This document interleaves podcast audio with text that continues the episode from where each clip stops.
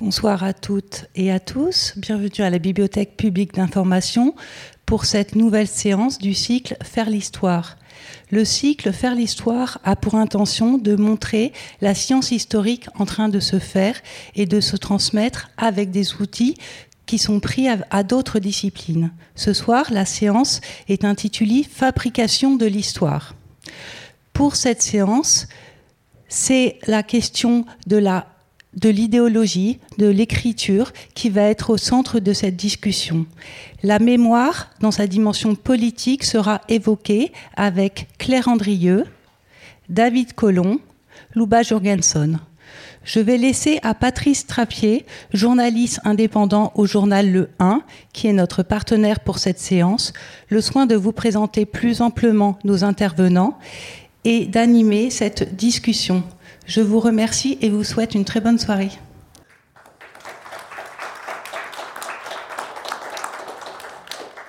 Merci Geneviève. Bonsoir à tous et toutes.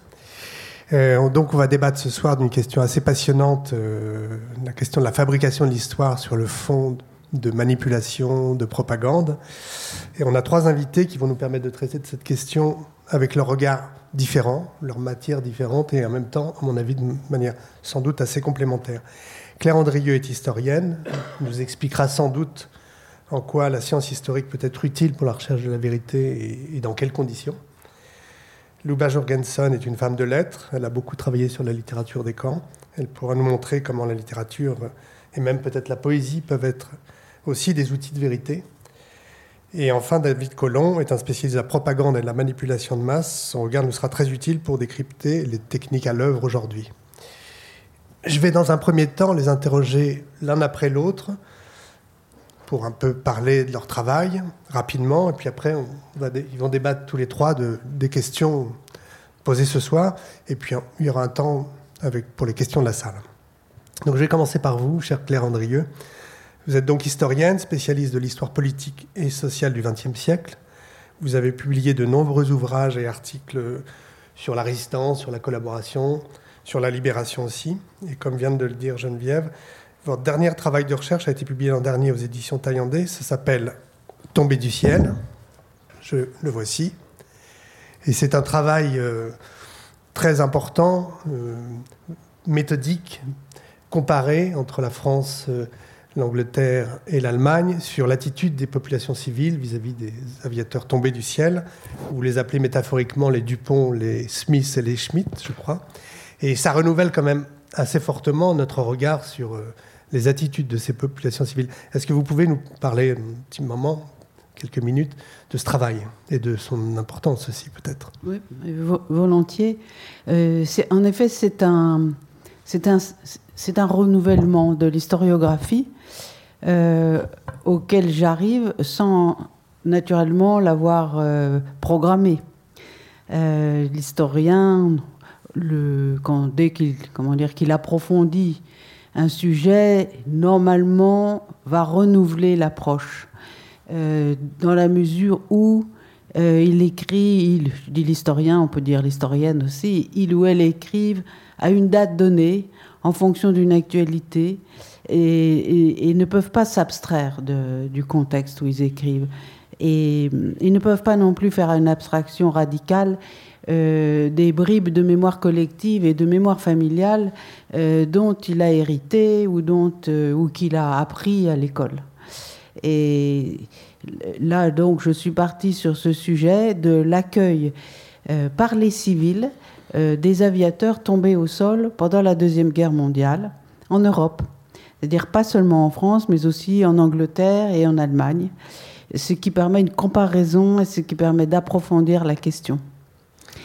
Et ce faisant, donc avec ce sujet, si je peux dire, euh, tout simple, c'est-à-dire que se passe-t-il au sol quand un aviateur tombe, un aviateur ennemi ou supposé ennemi tombe Qui le reçoit Qui fait quoi avec cet aviateur Qu'est-ce qu'on en fait euh, j'ai pu euh, passer en revue une certaine position et de certains comportements collectifs euh, dans ces trois pays. Donc je vais juste les mentionner. Dans l'ordre chronologique, c'est d'abord l'invasion de la France en mai-juin 40. Ce sont les pilotes de la Luftwaffe qui tombent au sol. Et ce qu'on voit de la part des citoyens français qui se trouvent par hasard euh, auprès de celui qui tombe, ou pas loin, qui le voit tomber euh, en parachute, ce qu'on voit, c'est que l'attitude est, est, tout à fait ferme et voire agressive. Il s'agit de repousser l'envahisseur. Donc il y a une détermination des civils au sol euh, qui surprend quand on connaît toute la littérature sur la débâcle. Hein, et, qui emploie d'ailleurs ce terme de débâcle qui a une connotation morale, alors que euh, d'un point de vue pratique, c'est une défaite. C'est d'abord une défaite militaire, foudroyante. Mais euh, mes civils, entre guillemets, je ne les vois pas du tout dans l'ordre de la panique ou de la débâcle. Pas du tout. Ils combattent, mais ils sont écrasés par une force supérieure. Et c'est un premier renouvellement. Et ensuite, dans l'ordre chronologique, c'est ce qui se passe en Angleterre, où de nouveau, bataille d'Angleterre, et pendant toute la guerre, les pilotes de la Luftwaffe tombent. Et là, contrairement à ce qu'on pourrait penser, parce que les bombardements sont sévères presque immédiatement sur l'Angleterre, les civils britanniques euh, se comportent de manière tout à fait pacifique avec euh, ces Allemands et les reçoivent même quelquefois chaleureusement pour les, réconforter, leur offrent une tasse de thé.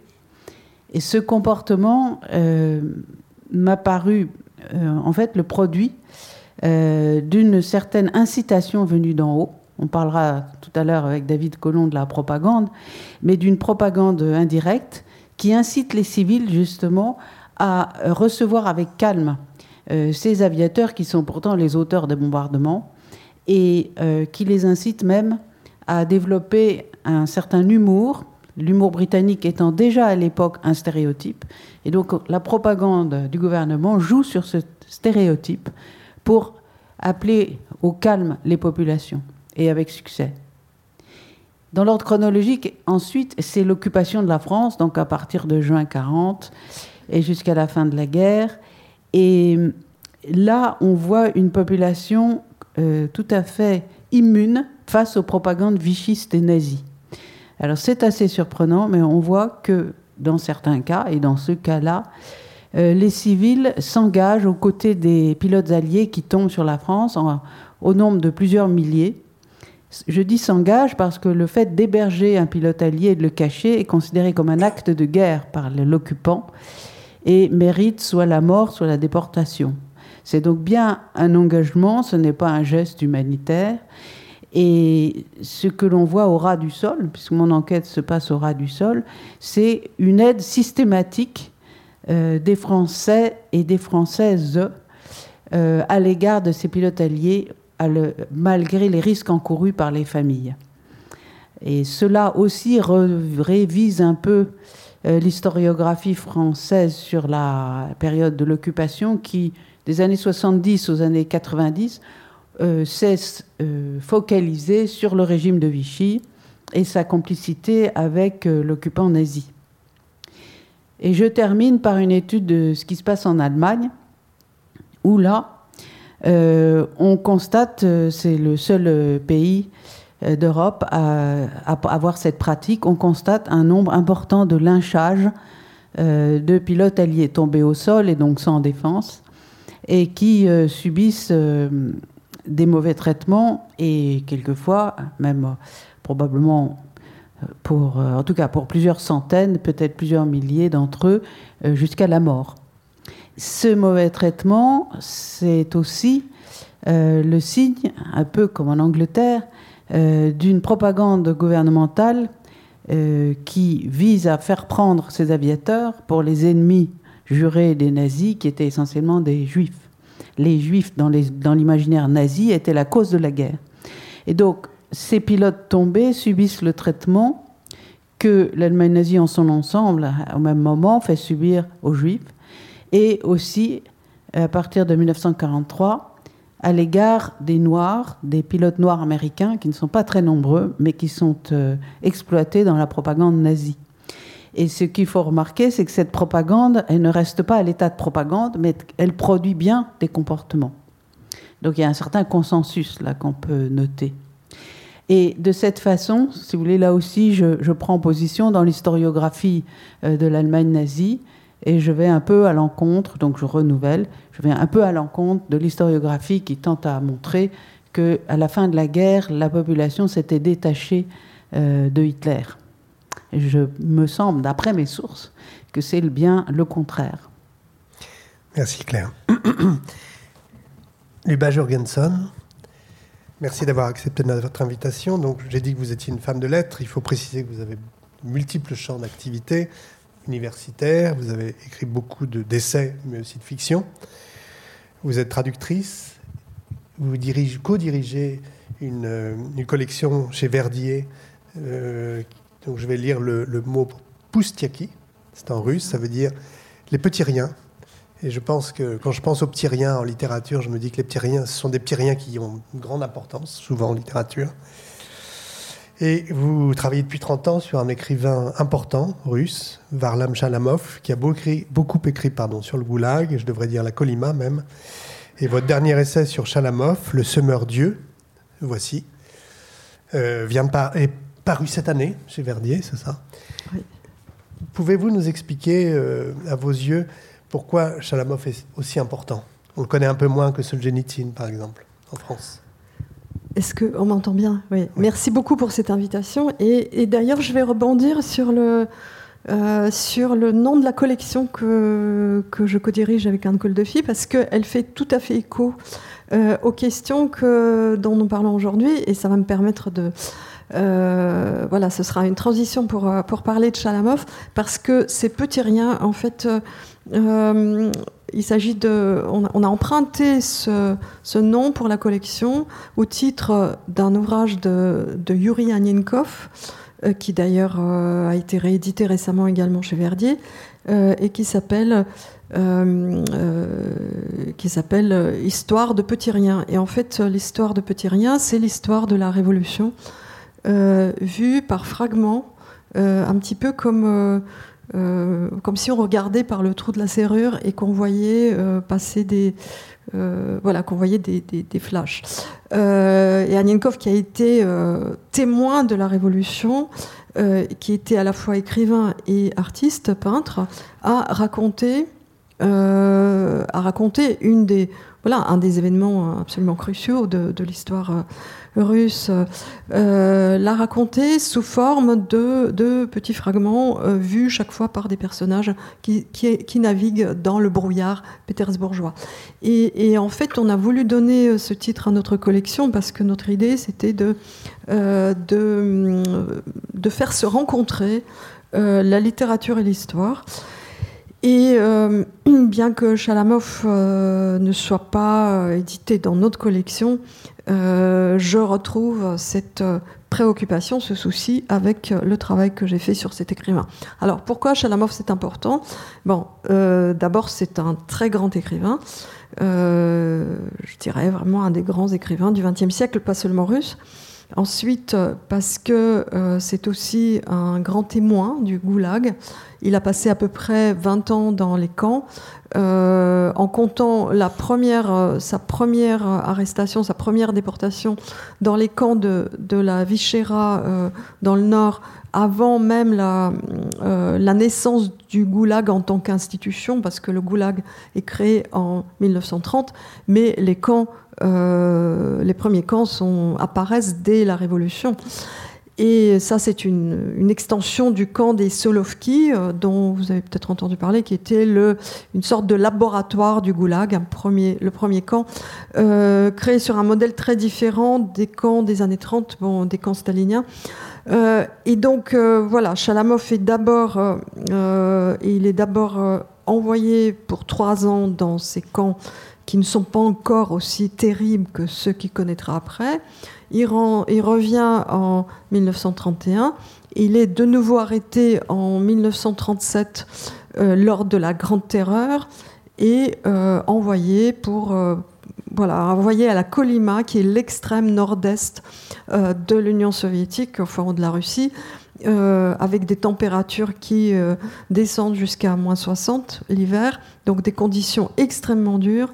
Et là, il passera euh, presque, il y restera presque 17 ans en tout, dont voilà, 15 ans en tant que détenu et puis 2 ans en tant que travailleur soi-disant libre, mais ne pouvant pas quitter la région. Et alors, ce qui est, ce qui est important, c'est que sa première arrestation, parce que la plupart du temps, en fait, les, la plupart des.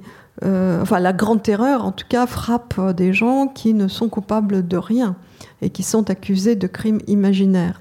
Euh, Chalamov est arrêté la première fois euh, pour une activité politique qui est alors criminalisée par l'État qui commence à devenir un. Enfin, où, Staline commence à. Le pouvoir de Staline commence à s'affirmer. donc, il diffuse un document qui était intitulé La mort de Lénine euh, la mort de Lénine, pardon, excusez-moi, le testament de Lénine, euh, qui est un document dans lequel Lénine mettait en garde euh, ses héritiers contre Trotsky, mais aussi Staline. Voilà. Et ce document, bien sûr, avec l'arrivée au pouvoir de, Staline, devient, devient tabou. Donc, Chalamov est arrêté pour quelque chose. C'est un militant. C'est un militant anti-stalinien. Et puis lorsqu'il revient du camp, euh, je termine, lorsqu'il revient de sa première détention, il arrête toute activité politique. Et donc euh, son arrestation suivante tombera simplement, euh, comment dire, fera partie de, de la logique qui, qui fait que celui qui a déjà été arrêté va être va l'être de nouveau. voilà, donc c'est un destin qui illustre aussi toute la complexité de cette histoire euh, de, l'histoire des répressions soviétiques. Voilà. Merci. On aura l'occasion de revenir sur l'importance de la littérature et du témoignage par rapport à l'histoire. On termine le tour de table avec David Collomb. Vous êtes agrégé d'histoire. Vous enseignez et vous cherchez, si je puis dire, dans la même boutique, la même maison pardon, que Claire Andrigueux à Sciences Po Paris. Et vous travaillez depuis très longtemps sur euh, des questions de la manipulation de masse. Vous avez vais citer deux de vos ouvrages, l'un qu'on trouve en poche Flammarion sur la propagande, et puis le dernier, l'année dernière, je crois, Les Maîtres de la manipulation, un siècle de persuasion de masse chez Taillandier. Taillandier ou Taillandier, je ne sais pas comment on dit. Taillandier. Euh, c'est une galerie de portraits qui étonne parce qu'on peut y trouver des cinéastes, Walt Disney, Frank Capra, euh, un ministre de Hitler, Goebbels, euh, un proche de Mao, Lin Biao, je crois que c'est celui qui a pensé le petit livre rouge, mais aussi des communicants, des publicitaires, des vendeurs de lessive, de, cigarettes ou de voitures. Puis le créateur de Fox News, euh, et puis celui de Facebook, Mark Zuckerberg. pardon. Est-ce que vous pouvez nous tracer une ligne de continuité entre tous ces personnages euh, sur euh, pratiquement plus d'un siècle? Bien sûr, il s'est agi pour moi de dresser le portrait des 20 plus grands manipulateurs de masse des 20e et 21e siècles, qui obéissaient à quatre critères le premier, c'était la volonté délibérée de manipuler les masses. Euh, le deuxième critère, c'était la capacité à mettre en œuvre une campagne de persuasion et de manipulation de masse, qui n'est pas donné à tout le monde. Euh, le troisième critère, c'était d'avoir produit des effets mesurés. et le quatrième critère, qui était plus optionnel, qui concerne la grande majorité d'entre eux, c'est d'avoir appliqué une démarche scientifique, c'est-à-dire avoir cherché à appliquer à l'art de la persuasion et de la manipulation un certain nombre de principes tirés tantôt des progrès des sciences, tantôt des progrès des techniques. Et vous l'avez dit, dans cet ouvrage, il y a euh, une galerie de métiers qui sont des métiers nouveaux, des métiers du XXe et du XXIe siècle. Euh, ce sont les métiers de gens qui se sont, pour la plupart, voués à temps plein, entièrement, euh, au fait d'agir sur les conduites des individus à l'échelle des masses, c'est-à-dire euh, dans mon livre au moins un million de, personnes et s'agissant de Mark Zuckerberg, des milliards de personnes. Euh, l'idée principale est que l'art de la persuasion est un art démocratique. Dans les régimes autoritaires et totalitaires, et le chapitre consacré à Goebbels, euh, je crois, en, apporte un début de démonstration, la propagande est le relais de la terreur il s'agit moins de persuader que de dissuader les dissidents de s'exprimer. Il s'agit moins de changer les convictions que d'agir sur les conduites pour qu'en présence euh, d'un aviateur qui tombe, on adopte le comportement attendu par le régime. Tandis qu'en démocratie, il s'agit de respecter les libertés fondamentales et de conduire les individus par eux-mêmes à adopter le comportement qui peut être attendu par les dirigeants. Et c'est ce qui a conduit à l'essor d'une industrie, l'industrie de la persuasion, qui pour l'essentiel est une industrie euh, que l'on rencontre autour du monde de la publicité et qui a pour creuset le monde de la publicité. Même Walt Disney a fait ses classes dans le monde de la publicité. De sorte que dans ce livre, à travers ces 20 personnages, euh, suivant une logique chronologique, je m'efforce de retracer l'histoire de cet art de la persuasion de masse pour mettre enfin en évidence ce que la révolution numérique apporte de tout à fait nouveau. C'est-à-dire que les progrès qui étaient jusque-là des progrès incrémentaux sont désormais des progrès exponentiels et prennent une dimension qui est tout à fait inédite dans l'histoire. Jamais personne n'a eu le pouvoir qui est aujourd'hui celui de M. Zuckerberg d'agir de façon quasiment instantanée et universelle sur les comportements et les attitudes de milliards d'individus. Voilà rapidement résumé l'approche de cet ouvrage. Je, prolonge un tout petit peu parce qu'on est déjà un peu dans le débat, mais pour le coup, avec les techniques modernes d'Internet et des réseaux sociaux, le camp démocratique et le camp, disons, des pays euh, moins démocratiques partagent les mêmes techniques. Parce que vous avez fait une différence au début, alors qu'en même temps, dans vos ouvrages, vous montrez que euh, les dirigeants totalitaires s'intéressent beaucoup aux techniques euh, marketing euh, inventées en Occident. Ils s'y intéressent beaucoup. Quand on lit Mein Kampf d'Adolf Hitler, on constate qu'il fait référence à la pensée de Gustave Le Bon. On constate qu'il décrit la propagande des Alliés comme, comme, étant à la fois une propagande psychologique puissante et, à ses yeux, l'explication parmi d'autres, de la défaite des armées allemandes.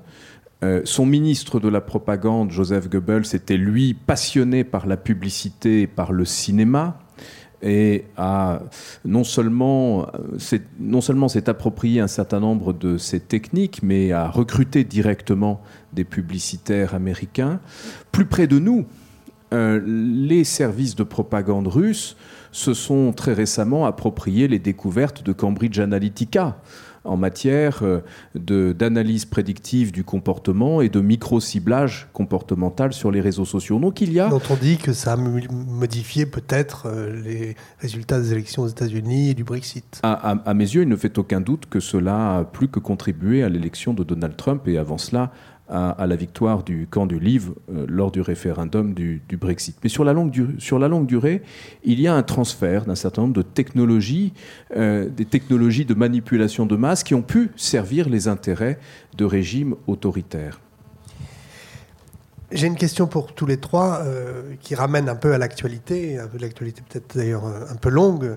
Est-ce que durant les crises, les grandes mutations et peut-être même les guerres, les guerres la guerre est au port de l'Europe aujourd'hui, l'histoire est plus malmenée qu'à d'autres moments Elle est plus prise en otage, Claire Andrieux? Oui, euh, mais ce serait pas seulement pendant les pendant les guerres certainement, puisqu'il faut mobiliser la population et la galvaniser contre. Euh, mais aussi euh, quand il y a de grandes crises politiques. je pense dans l'histoire de France, la Révolution française reste un clivage. Alors pas tous les jours, mais c'est tout de même, au moment, par exemple, du bicentenaire de la Révolution en 1989, on a vu se réveiller tous les clivages. Et euh, pendant la Deuxième Guerre mondiale, la Révolution française était aussi un clivage. Elle était honnie par les nazis et globalement défendue par les résistants des pays occupés. Donc il y, a, une utilisation de certains événements politiques qui sont de longue durée, euh, je crois qu'aujourd'hui, on peut peut-être dire que les événements de la Deuxième Guerre mondiale ont relégué au second plan le clivage de la Révolution française. Maintenant, les clivages nés de la Seconde Guerre mondiale sont fondamentaux. ils contribuent à définir le bien et le mal euh, jusque dans les manuels d'histoire. Et donc là, c'est pas forcément la guerre. Hein. Mais en revanche, en, en, temps de guerre, alors bien sûr, il y a une instrumentalisation de l'histoire très forte. mais elle n'est pas forcément le fait des gouvernements. Parce que si je reprends par exemple mes, entre guillemets, mes civils de mai-juin 40, ils ne sont pas du tout galvanisés par le gouvernement qui est très hésitant, qui, qui n'ose pas euh, euh, appeler à la guerre antifasciste, par exemple, puisque le gouvernement espère jusqu'au dernier moment que l'Italie de Mussolini n'entrera pas en guerre. Donc la propagande française, je ne sais pas ce que David Colomb en pense, mais pendant la drôle de guerre, elle était vraiment très mauvaise, très confuse. Et ça se prolonge au moment de l'invasion de la France. Donc là, ces civils-là, en fait, ils ne puissent que dans leur mémoire collective et individuelle. C'est-à-dire qu'ils ont perdu, quand ce sont des hommes de 30, 40 ans, ils ont perdu un ou deux frères à la guerre de 14. S'ils habitaient dans la moitié nord de la France, ils ont subi l'occupation de 14-18 et peut-être même celle de 1870-1873. Donc, l'arrivée d'une troisième invasion dans l'espace de la vie d'un homme, ça suffit à créer des réactions et là, il n'y a pas besoin de propagande. Et ce sont des citoyens qui ont là, effectivement, une culture historique euh, qui est ravivée par la répétition d'un événement. Les grands événements restent très très longtemps dans les mémoires collectives. C'est peut-être l'explication pour laquelle, euh, en Russie, Poutine euh, a tout un travail sur l'Ukraine qui serait russe depuis toujours, ou, et puis même qui travaille aussi sur la mémoire du Goulag, qui, l'instrumente. Vous pouvez nous expliquer ces dimensions historiques qui sont très présentes dans cette guerre Oui, alors euh, d'abord, il faut euh, peut-être euh, rappeler que la Russie est un pays qui est dans une crise perpétuelle. donc toute l'histoire de l'Union soviétique, c'est une histoire de, de diverses crises. Euh, la, décomposition de l'Union soviétique a été aussi vécue comme une crise majeure et, aujourd'hui présentée euh, enfin, dans la dans l'historiographie officielle, en fait, dans le discours dominant, comme vraiment la, catastrophe, la pire catastrophe du XXe siècle, vous pensez bien. Hein. Et puis, voilà, et, plus, le régime poutinien se développe, et plus cette euh, référence aux années 90 devient euh, dramatique alors que euh, les périodes précédentes, qui sont des périodes de terreur, sont au contraire de plus en plus valorisées. Et voilà, et on fait émerger, c'est-à-dire qu'on déplace les accents de façon à ce que les, les crises véritables apparaissent en fait comme des, comme des voies pour euh, améliorer les choses, pour industrialiser le pays, euh, euh, et surtout pour la victoire dans la Grande Guerre patriotique, alors que, voilà, on en fait, le, pouvoir, en, quelque sorte, instrument, instrumentalise cette vision de la crise pour la placer à l'endroit où ça lui convient. Parce que du coup, Poutine arrive comme un sauveur qui euh, sort euh, la population de ces, années 90 qui était une catastrophe absolue. Et donc le régime de Poutine se présentait justement comme un régime un peu anti-crise, c'est-à-dire on, voilà, on s'installe dans la consommation, dans euh, l'État pense pour vous, donc vous n'avez pas besoin de faire la politique. et ce qui fait que... voilà. Et aujourd'hui, on arrive à une situation où euh, et je pense que c'est ça aussi qui est une grande difficulté en période de crise, euh, parce qu'on est dans une situation où on ne sait pas ce qui va se passer. Euh, c'est-à-dire cette situation qu'on a beaucoup beaucoup de mal à, vers laquelle on a qu'on a du mal à imaginer, parce que quand on travaille sur le passé, quand on travaille sur le passé, on sait ce qui s'est passé. On a beaucoup. C'est, on sait ce qui va arriver. Et, et, et, eux, qui sont dans le passé, ils ne savent pas. Et c'est très très difficile de euh, là de ne pas commettre d'anachronisme dans, dans la pensée. Aujourd'hui, on ne sait pas ce qui va, ce qui, ce qui nous attend. Euh, et du coup, euh, on assiste à une instrumentalisation du discours sur la falsification de l'histoire. C'est-à-dire, c'est ça le discours que produit euh, le pouvoir russe aujourd'hui. Euh, il y a une loi contre la falsification de l'histoire, c'est-à-dire euh, tout ce qui, par exemple, si on parle aujourd'hui du, pacte germano-soviétique, c'est de la falsification de l'histoire alors que ça a été officiellement reconnu. De même, on voit, on voit une sorte de, de nouveau, de, négationnisme nouveau par rapport au, au massacre de Katyn, alors que la Russie avait officiellement reconnu le massacre de, de Katyn. Donc on s'aperçoit aussi qu'une vérité, une fois acquise, ne l'est pas pour toujours. C'est-à-dire qu'on peut, on peut la remettre en cause. Et, et, ce discours sur la falsification de, l'histoire euh, nous rappelle énormément euh, les discours euh, qui, qui circulaient dans l'espace, enfin qui étaient, qui étaient donc justement utilisés par la propagande au moment précisément de la Seconde Guerre mondiale, notamment lorsque justement le, pacte a été signé et que du jour au lendemain, les fascistes se sont transformés en démocrates euh, et les, démocrates en fascistes. Et, donc, euh, voilà. Et là, on peut observer, il y a eu en, 1939 un certain nombre d'articles euh, et de textes sur la falsification de l'histoire, comment empêcher la falsification de l'histoire. Donc, c'est un discours, en fait, très anachronique que Poutine ressort aujourd'hui. Et, et, avec une utilité politique se créer un ennemi, peut-être euh, faire des Ukrainiens des nazis. Ah bien sûr, c'est-à-dire que euh, on a l'impression que ce qui a fonctionné une fois devrait, euh, qui recycle hmm. des outils, qui, des outils politiques qui ont fait leurs preuves. Et à l'époque stalinienne, donc clairement avec la référence à, à l'époque stalinienne, y compris lorsqu'il dit justement que l'Ukraine n'existe pas, que c'est euh, c'est un État inventé par Lénine. Euh, on a déjà entendu ça au moment de, de 39, lorsque, lorsque Molotov a, parlé de la Pologne comme d'un enfant euh, monstrueux du, traité de Versailles. Donc la Pologne n'existe pas, c'est un État inventé.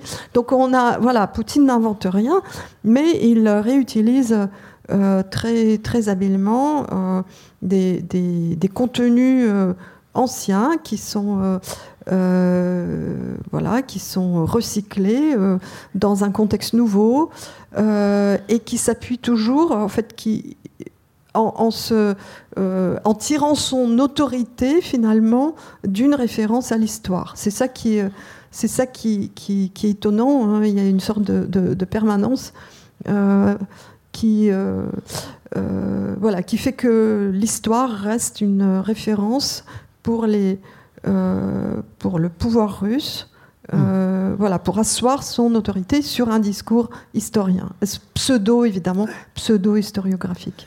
David Collin, c'est un enjeu l'histoire pour les manipulations de masse, on repère ça euh, c'est un enjeu déterminant et pour poursuivre avec l'exemple russe, le, le, pouvoir tient deux discours tout à fait antagonistes à l'intérieur des frontières russes et dans l'étranger proche d'une part, et dans le reste du monde d'autre part. Il s'agit à l'intérieur des frontières russes et dans l'étranger proche de faire prévaloir un récit commun, une histoire instrumentalisée, comme cela a été très bien dit à l'instant, avec encore très récemment euh, l'appropriation jusque par les soldats russe de symboles de l'URSS, chose que l'on n'aurait pas imaginée, la euh, remise au goût du jour des discours sur la Grande Guerre euh, patriotique, mais à l'extérieur des frontières, en direction des pays que la Russie considère comme des ennemis, notamment le nôtre, un discours postmoderne qui, au contraire, conduit à rejeter les grands récits à rejeter l'idée qu'il pût y avoir un grand récit, et au-delà, une conception non seulement de l'écriture de l'histoire, mais de la recherche de la vérité, qui nous rapproche de ce que l'on appelle désormais la post-vérité, c'est-à-dire un régime de vérité au, au sens où l'entendait Michel Foucault, un régime d'énonciation de la vérité, qui n'est plus le fait des scientifiques, comme il l'est dans nos communautés scientifiques en Occident, mais qui est au fond une confrontation de points de vue. Vous avez votre vérité, j'ai la mienne. Et le recours manipulatoire à l'histoire est démultiplié par les outils euh, créés par les publicitaires de Facebook ou de Google. Nos sociétés commerciales, consommatrices, sont hyper segmentées. Il s'agit pour les spécialistes du marketing d'identifier les groupes communautaires dans lesquels nous évoluons, de sorte de nous adresser des messages particulièrement euh, ciblés.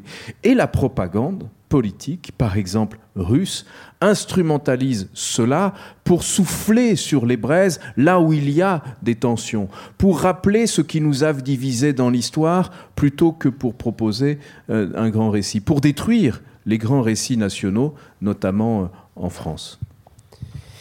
Euh, l'importance politique de l'histoire, on peut y revenir avec Claire Andrieux. Pour le 1 hebdo, je vais faire une petite publicité pour mon journal. En novembre dernier, vous nous aviez accordé un grand entretien que je trouve vraiment remarquable.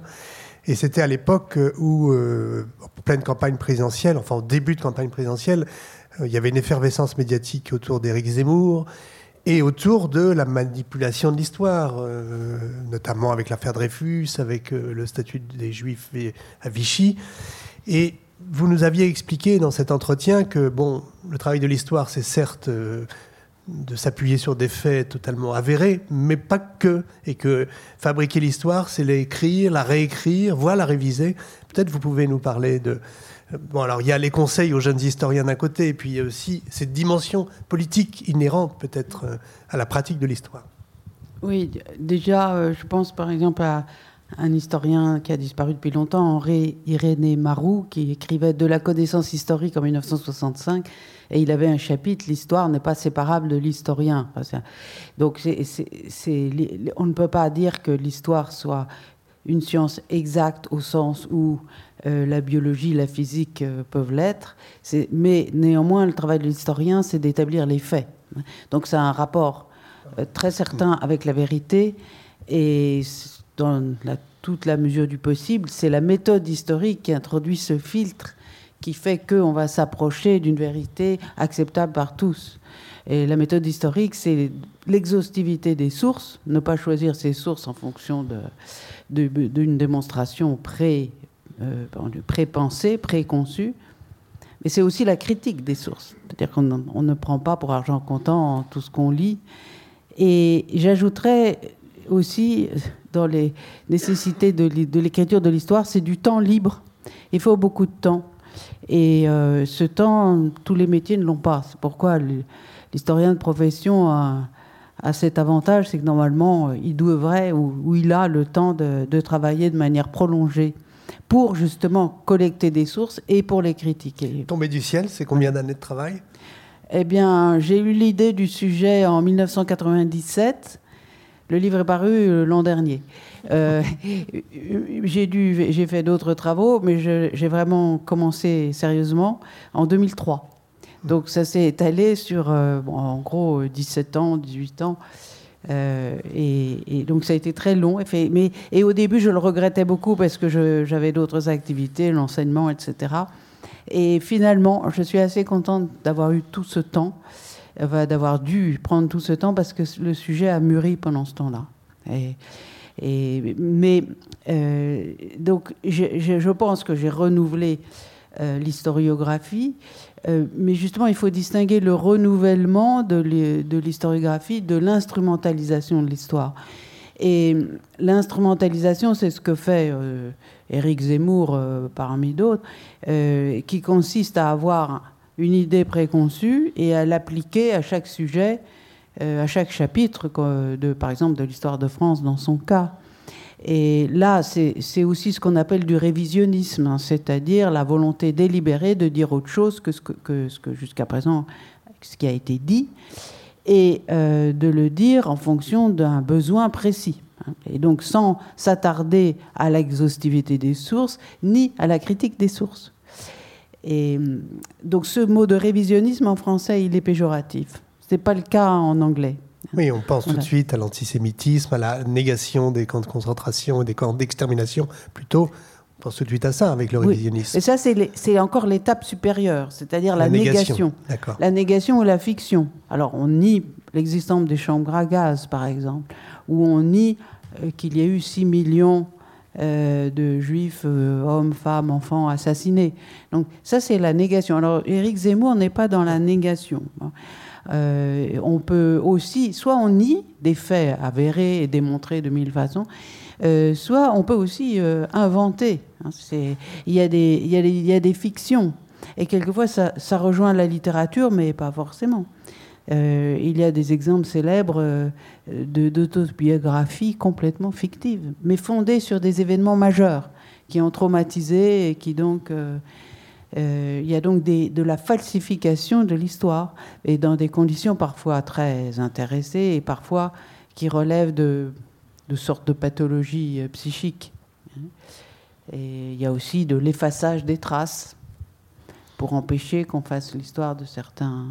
Donc là, on est dans des, on est dans des soit des politiques, euh, comme l'effaçage des, des, camps d'extermination de Belzec, Treblinka et Sobibor. Là, c'est une, c'est politique, mais quelquefois c'est de, c'est de l'ordre psychique. Est-ce que euh, c'est plus difficile de faire de l'histoire, de l'histoire ou du témoignage au temps de, euh, des réseaux sociaux, de la post-vérité des fake news aussi, enfin, est-ce que, y compris avec les étudiants, est-ce que pour l'enseignant, l'enseignement aussi, c'est une question qui s'adresse à vous trois? Alors moi j'ai un exemple de fake news et qui, a une incidence sur euh, ce qu'on voit aujourd'hui de la Deuxième Guerre mondiale. Alors, ce n'est pas le sujet d'actualité imminente, mais euh, pendant la Deuxième Guerre mondiale, comme vous savez, l'Allemagne occupait tout le continent européen. Et c'était le seul pays à disposer euh, de manière très large de photographes euh, par milliers euh, qui travaillaient commandités par le ministère de Goebbels. Et dans l'armée, c'est ce qu'on appelait les propaganda compagnies. Et c'est, je crois, milliards de photographies prises dans un contexte nazi et militaire font aujourd'hui l'objet d'un grand marché et servent à illustrer même les manuels d'histoire. C'est-à-dire qu'on ne se rend pas compte qu'on est en train de prendre la vision nazie euh, de l'Europe occupée à travers ces photographies. Et j'en donne un exemple dans, mon livre, mais je n'ai pas reproduit, c'est d'ailleurs un film, je n'ai pas produit, reproduit les photographies, parce que justement ça sert à propager un mythe, le mythe qu'il y aurait eu en France des lynchages d'aviateurs alliés. Parce que les propagandas compagnies, sur ordre, mais aussi euh, le consentant, parce que ces photographes étaient souvent des nazis, ont euh, comment dire, euh, monté une scène de lynchage à Paris, mais qui est totalement fictive. Mais ce film, euh, d'abord, il est bien filmé parce que les, les, photographes en question étaient de talent. Et deuxièmement, il est accessible en ligne et il est accessible sur le site des Bundesarchives, des archives allemandes. Il est accessible sur le site de l'INA. Et jusqu'à il y a très peu de temps, rien n'indiquait sur le site de l'INA qu'il s'agissait d'une fake news. Une fake news ancienne Ancienne, voilà. Luba Moi, je, travaille beaucoup sur, euh, effectivement, les, euh, sur des images. et là, alors les, les, les, images qui, ont, qui sont parvenues jusqu'à nous des goulags, et, du, voilà, des lieux de détention sont toujours des images de propagande.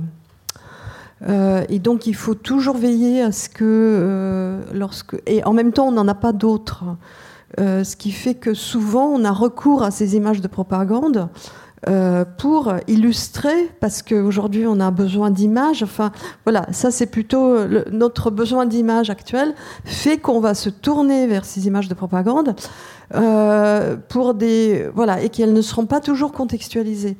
Euh, et par exemple, euh, je me souviens dans il y a une exposition il y a, déjà une dizaine d'années, je pense, peut-être plus, sur Lénine, Staline et la musique. Et là, il y avait un, il y avait un stand consacré au, camp du, à la musique dans les camps du Goulag. Parce qu'en fait, c'est le paradoxe euh, de cette histoire-là, c'est que, dans, c'est que les, euh, les goulags étaient en même temps euh, des îlots de civilisation dans les. Je mets civilisation entre guillemets, mais n'empêche, dans, dans ces territoires très inhospitaliers qu'il s'agissait de coloniser et de mettre en valeur. C'est-à-dire à la Colima, voilà, c'est au sein d'un goulag qui aura un hôpital, qui aura un, centre culturel, un théâtre, un cinéma, etc. Ouvert au reste de la population? Euh, Non, c'est pour. Alors c'est pour les. Euh, il n'y a pas de reste de la population ah en, fait. Euh, voilà, il y a les gardiens, il y a les détenus. Sinon, il y a les populations locales. euh, enfin les, indigènes qui, non, qui ne sont pas forcément confiés à ces séances de cinéma. Mais disons que globalement, il y a une population de contractuels libres qui va profiter aussi de, qui, va, qui va aller dans le même hôpital. Euh, avec des médecins détenus, où il y a des médecins détenus. Euh, et, donc, euh, et donc, on aura des images qui, voilà, qui sont prises dans ces situations-là. C'est-à-dire lorsque les acteurs détenus jouent une pièce. donc, on a quand même. ces images sont vraiment sont des images de propagande faites pour montrer que que tout va bien. Parfois, c'est de la propagande interne, c'est-à-dire elles sont destinées euh, à la hiérarchie euh, pour montrer que l'on, pour que le voilà le chef du camp montre qu'il gère bien euh, son territoire. Et, donc voilà, j'ai été surprise de voir qu'il y avait par exemple aucune aucune légende indiquée, voilà, qui indiquant qu'il s'agit quand même d'images produites dans des conditions, que c'est une mise en scène à chaque fois. Oui, et le problème, en fait, c'est que ces images, aujourd'hui, lorsque nous les, lorsque nous les regardons, euh, nous avons l'impression de voir vraiment quelque chose d'extrêmement dur. Par exemple, il y a des images d'hôpital où il y a des images de, euh, de, détenus en train de manger, mais on a l'impression que c'est absolument atroce, alors que ce sont des images de propagande qui nous montrent une vie heureuse. Et, et c'est euh, ce décalage euh, qui empêche de voir, le, de voir la vérité. Cette histoire me fait penser au camp de Theresienstadt, qui était un camp de mise en scène euh, pour faire croire que disons, les, camps étaient bien tenus, on y vivait correctement. Il y a un, film de Claude Lanzmann, Un vivant qui passe, qui était un, petit bout sorti de Shoah. Et il y a eu deux adaptations théâtrales cette, euh, cette saison qui étaient absolument magnifiques. Est-ce que je peux rebondir Parce que ça, ce film qui montre un, représentant de la Croix-Rouge qui s'est rendu à Térésine. Euh, il montre et qui, euh, plusieurs années après finalement, qui n'a rien vu euh, à ce moment-là, mais qui maintient plusieurs années après son, son, interprétation de Thérésine, bah, ça montre que ces images de propagande sont extrêmement, ces, mises en scène sont extrêmement tenaces et, et, très difficiles à déconstruire. Et aujourd'hui, on peut inventer des images. On peut totalement, euh, les algorithmes, l'intelligence artificielle permettent de totalement inventer. Oui. pas seulement détourner du contexte. C'est ce que l'on appelle le deepfake. Euh, il existe des, techniques de manipulation extraordinairement sophistiquées. Par exemple, euh, une qui consiste à mêler au visage d'un candidat sur une photographie numérique des traits de votre propre visage pour que inconsciemment vous vous reconnaissiez dans, le candidat ou la candidate. Je suis très sensible à cette question de l'image en tant qu'auteur, en tant que directeur de collection de manuels scolaires et en tant qu'enseignant à Sciences Po. En tant qu'auteur, c'est parce que j'ai depuis longtemps pu constater que euh, l'image est un moyen privilégié de manipulation, c'est-à-dire plus que le texte plus, que le texte, puisqu'il n'y a pas la barrière cognitive, il n'y a pas la barrière de la réflexion, il n'y a pas la barrière de l'effort que l'on doit faire pour accéder à un texte. L'image produit, selon la formule de Roland Barthes, un effet de réel. Elle se substitue en quelque sorte à la réalité, mais elle a un autre pouvoir qui est celui de toucher euh, nos affects et de nous conduire à réagir positivement ou négativement, ce qui conduit par exemple à la grande viralité d'un certain nombre d'images sur les réseaux sociaux. En tant que auteur de manuels scolaires, je suis très sensible à ce qu'évoquait Claire Andrieux, c'est-à-dire la nécessité euh, d'un appareillage critique des images que nous donnons à voir, que nous donnons à traiter en classe aux enseignants et, aux élèves. Parce que sans cet appareil critique, effectivement, euh, ni les uns ni les autres ne peuvent instinctivement et aisément identifier ce qui relève de la propagande, ce qui relève de cet écart que vous mentionniez à l'instant entre la réalité et sa représentation. Et puis on n'est jamais à l'abri euh, d'erreurs euh, encore très récemment, j'ai dû constater à regret que la seule photographie euh, que nous avions euh, de personnages historiques, les frères Perrer, était en réalité tout autre chose qu'une photographie des frères Perrer. Simplement, la Bibliothèque nationale de France l'avait cataloguée comme étant la photographie d'Isaac Perrer, et donc dans tous les manuels scolaires, cette photographie était présentée comme celle d'Isaac Perrer. Et c'était la photo de qui? Euh, On ne sait pas, mais en tout cas pas lui. Depuis donc des dizaines Et enfin, en tant qu'enseignant, je suis très sensible à euh, donner des clés de compréhension aux élèves de ce qui nous touche aujourd'hui. La fabrique de l'histoire, euh, c'est parfois la fabrique du mensonge et de l'instrumentalisation de l'histoire. Et, euh, pardonnez-moi, là encore, les Russes en ont été les initiateurs depuis très longtemps avec qu'ils appelaient, la, et encore la maskirovka, la désinformation militaire. Le mot désinformation est né en Russie en 1949, euh, pardonnez-moi l'accent, la désinformatia. Et euh, plus près de nous, le département A du KGB s'est fait une spécialité de créer de toutes pièces des théories du complot pour affaiblir les démocraties aux yeux, par exemple, des populations africaines. C'est ainsi qu'en 1983, le KGB a inventé de toutes pièces la théorie selon laquelle le virus du sida aurait été inventé en laboratoire par la CIA pour être ensuite inoculé aux populations africaines. Et c'est une propagande qui était diffusée en Afrique subsaharienne. Ce qui est frappant, c'est que la théorie du complot que je viens de mentionner est aujourd'hui encore l'une des plus diffusées dans le monde.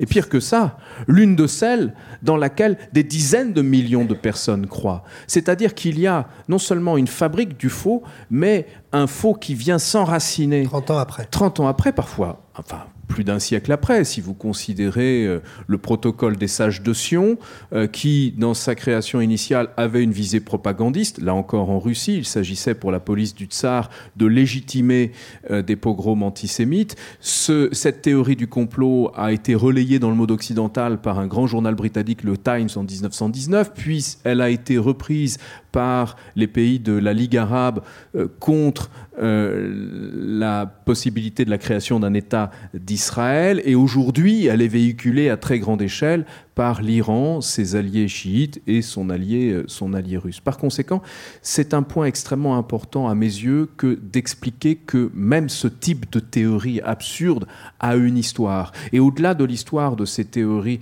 du complot, il y a la patte de propagandistes qui instrumentalisent la crédulité des individus. Quand je parlais tout à l'heure du transfert de technologies manipulatrices entre Cambridge Analytica et euh, les services de renseignement militaire russes, le GRU, il s'agit très concrètement d'une analyse prédictive qui permet aux propagandistes euh, d'identifier les traits de la personnalité des cibles sur les réseaux sociaux. Pardon, c'est quoi une analyse prédictive? C'est de prédire, sur la base euh, des, informations disponibles, des données des utilisateurs, quel type de personnalité les caractérise. Est-ce qu'ils sont plutôt euh, névrotiques euh, Est-ce qu'ils sont plutôt ouverts Est-ce qu'ils sont plutôt consciencieux?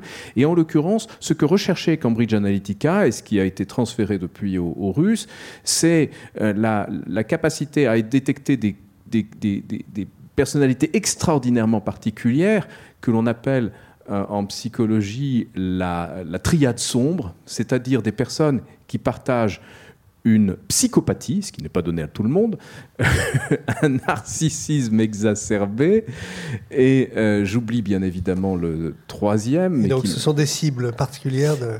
Ce sont des individus qui sont enclins à adhérer à des discours de ce type et qui, parce qu'ils sont enclins à adhérer à des discours de ce type, une fois qu'ils sont identifiés euh, dans la masse des utilisateurs des réseaux sociaux, peuvent aisément être ciblés par des publicités euh, micro-ciblées, être réunis dans des groupes Facebook, puis être invités à se réunir, euh, connaître un processus de désinhibition. Je croyais être le seul à penser que la Terre est plate, mais non, finalement, nous sommes, nous sommes 25 dans cette salle.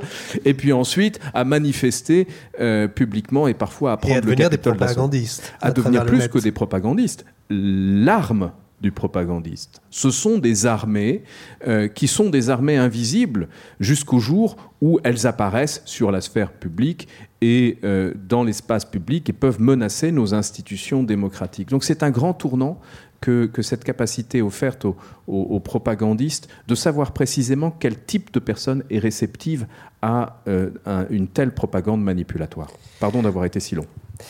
Peut-être pour terminer notre échange avant de passer aux questions à la salle, on pourrait se demander que peut l'histoire, euh, que peut la raison face à ce travail sur l'émotion, sur, euh, peut-être même le primitif. L'histoire et aussi la littérature, parce que je sais par exemple que Claire Andrieux, enfin, vous ne pensez pas que les historiens ont le monopole de l'histoire. Vous parlez, vous avez cette belle expression des parleurs d'histoire, qui sont multiples. Peut-être que vous pouvez expliquer cette expression et puis voir aussi comment faire obstacle à, même si c'est difficile. C'est très difficile parce que chacun sait, mais il me semble que déjà Platon en avait parlé, entre l'intelligence et les passions, entre la raison et l'émotion, il y a une tension euh, qui se résout assez souvent au bénéfice de la passion ou de l'émotion.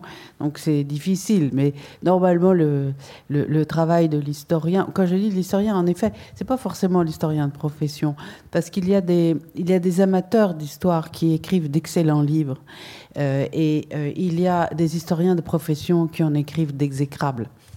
Donc, je, ne fais pas euh, du tout une, scission. Il y a, chacun peut comprendre que quand on fait une recherche, on doit chercher autant de sources et diverses que possible et critiquer les sources. Critiquer au sens en faire une critique scientifique. Donc, c'est pas besoin d'être historien pour comprendre ça.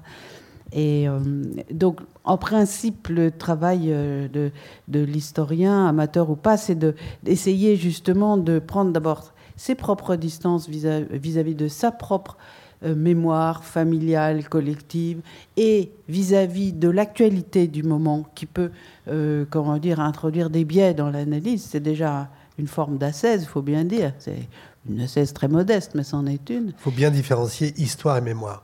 Il faut pour commencer. Il faut distinguer histoire et mémoire. C'est un peu difficile parce que les deux sont forcément liés, mais ça, c'est un effort à faire. Et euh, ensuite, on ne peut pas empêcher, alors là, je crois que c'est surtout l'histoire d'une activité qui prend beaucoup de temps, on ne peut pas à la fois faire des recherches euh, de manière euh, approfondie et courir après toutes les bêtises qui se disent sur la place publique. Parce que là, si on veut jouer au, redresseur de vérité permanent, on, perd son temps, on s'époumonne. donc là, il y a une espèce de dichotomie qui se crée et qui fait que quelquefois certains historiens s'érigent en, en parangon de vérité dans la presse. C'est pas forcément la meilleure chose. C'est pas forcément la meilleure chose. Je, suis plutôt partisan du travail approfondi et puis ensuite euh, faire confiance aux citoyens. Et la littérature, euh, on a l'impression que on peut reparler un peu de Chalamov parce que il écrit par fragments, il écrit de manière non chronologique et pourtant, il y a un témoignage extrêmement fort et peut-être aussi d'ailleurs qui rejoint une forme d'émotion. La littérature, il y a aussi une forme d'émotion. Qu'est-ce que vous pouvez nous dire sur ce rapport entre littérature et, histoire? Et histoire, bah, tout d'abord, euh, il faut rappeler que euh, dans le contexte euh, soviétique puis russe, c'est la littérature qui, enfin le, savoir sur les répressions soviétiques euh, a été construit en premier lieu et en l'absence de toute autre source par la littérature. Euh, c'est-à-dire les, les historiens n'avaient pas accès aux documents. Euh, et donc c'est la littérature qui a pris en charge cette histoire avec justement toutes les, erreurs que ça pouvait engendrer, notamment sur les chiffres, avec toutes les émotions que ça pouvait, que la littérature véhicule et qui sont absentes d'un ouvrage historique. Mais euh, ce qui est intéressant aussi, c'est que la littérature peut éclairer aussi euh, certains éléments historiques, mais que le document n'éclaire pas. Par exemple, les stratégies de, survie. Euh, par exemple, justement, les émotions. voilà, que se passe-t-il lorsqu'on se cache sous, le chalit pour ne pas aller au travail? Et toutes ces choses-là, bon, évidemment, le Qu'est-ce qui se passe quand on regarde un paysage euh, dans les conditions de la colima? Euh, Tout cela, le document ne nous le dit pas. alors que la littérature le dit. Et particulièrement la sensibilité de Chalamov. Pardon Particulièrement la sensibilité de Chalamov. La sensibilité de Chalamov, mais on va trouver. euh, enfin, je plaide aussi pour, le, pour la prise en compte de, de cette littérature. Évidemment, Chalamov émerge parce que c'est un immense écrivain. On a une, euh, des milliers, un corpus de, de plusieurs milliers de témoignages euh, qui, bien sûr, n'ont pas cette valeur littéraire. Euh, mais qui ont, euh, dont un certain nombre ont permis aussi de, comprendre les camps, parce que, euh, parce que le document ne, voilà, ne dit pas tout, il faut l'interpréter, et les historiens du Goulag savent très bien se tourner d'ailleurs vers la littérature pour interpréter certains documents. Par exemple, lorsqu'on lit les, les, les normes euh, les documents qui, euh, euh, qui donnent les normes d'alimentation, qui sont déjà terribles. Mais il faut savoir que sur, sur ces produits qui sont censés arriver dans les camps, le chef du camp va se servir, les petits chefs vont se servir, ensuite les truands vont prendre pratiquement tout ce qui reste. Et donc même de cette misère euh, qui est octroyée euh, officiellement aux détenus, ils ne toucheront euh, qu'une toute petite partie. Mais ça, il faut avoir lu Chalamov pour le, euh, pour le savoir. Voilà, donc c'est c'est vraiment... les choses sont, sont, sont imbriquées. Hein, c'est une... Et puis, alors par ailleurs, effectivement, la forme que Chalamov donne à ses textes, d'une certaine façon, dialogue aussi avec, euh, avec le, les conditions, avec le, le- réel, euh, le réel du camp, euh, parce que euh, le sujet, enfin le sujet au sens de celui qui, le sujet de la- de- des perceptions, celui qui perçoit euh, chez Chalamov, euh, ce n'est pas un- une personne euh, qui, qui, qui est dans la continuité du moi. C'est-à-dire, euh, c'est un sujet qui est brisé, c'est un sujet qui est euh, omniscient. qui, qui ne, qui ne peut pas dire je parce qu'il est absent à lui-même. Il est dans un tel état d'épuisement euh, qu'il ne peut pas, euh, voilà, qui- qui- qu'il est lui-même fragmenté. Hein, c'est un sujet qui, euh, qui est dans une sorte de, euh, dont il émerge seulement par intermittence. Et, et ces fragments chalamoviens, finalement, nous donnent ces intermittences, c'est-à-dire ces moments où euh, le, détenu revient à lui-même. Euh, donc cette fragmentation, elle nous apprend aussi quelque chose sur ceux dont les documents ne parlent que de façon extérieure, tant de personnes admises dans un hôpital, tant de morts, euh, tant de euh, voilà de, de- libérés. Euh, là, on voit de l'intérieur ce que c'est que ce que c'est que d'être arrivé au bout de ses forces, totalement épuisé par un travail absolument inhumain. On a souvent opposé Solzhenitsyn et Chalamov. C'est pour des raisons littéraires ou Alors, il y, a Plus plusieurs, que littéraire. euh, il y a plusieurs raisons euh, que je n'ai pas le temps d'énumérer ici, euh, mais évidemment, il y a aussi des raisons esthétiques, euh, c'est-à-dire Solzhenitsyn est davantage, mais d'ailleurs pas dans l'archipel du Goulag ni dans une journée d'Ivan Denisovitch, mais il a cette conception de la littérature euh, qui est héritée de la, de la littérature russe classique. Euh, voilà, il faut, euh, il pense que c'est euh, le genre qui est le plus à même de rendre compte des camps à cause de, leur dimension épique, de leur dimension euh, de l'ampleur du phénomène que c'est le roman. Chalamov, lui, refuse le roman, il pense que le roman est mort et que précisément les camps, enfin le phénomène des camps, que ce soit les camps soviétiques ou les camps nazis, a mis fin à, euh, l'esthétique du roman, que le lecteur qui, euh, a traversé ces périodes-là, le roman, enfin, il veut du document. Donc Chalamov euh, écrit comme si c'était un document. Voilà. Donc c'est euh, une des choses qui les oppose, euh, sans compter aussi qu'ils ont séjourné dans des camps très différents. Euh, que Solzhenitsyn n'a pas la même expérience que Chalamov, que Chalamov juge que son voilà que Solzhenitsyn ne connaît pas véritablement les camps. Euh, voilà. Et puis il y a d'autres choses. En tout cas, j'en parle beaucoup de cette euh, opposition parce qu'elle est intéressante pour comprendre aussi le, les camps et leur postérité. Claire Andrieux, c'est un, un, champ de, d'études, la littérature pour vous, possiblement pour l'historien, l'historienne ah, Écoutez, oui, tout à fait, parce que la littérature, c'est comme les témoignages. Euh, Louba vient de le dire très, très efficacement. Euh, le témoignage et la littérature permettent de voir l'envers des archives, l'envers des décors, quand il s'agit de décors. Euh, notamment, on peut prendre aussi la, littérature, administrative sur l'histoire des camps de concentration et d'extermination. Et, elle, est, profondément trompeuse. et dans certains cas, elle est codée même. Donc, si on ne sait pas lire ces archives, on se trompe complètement sur la nature des camps.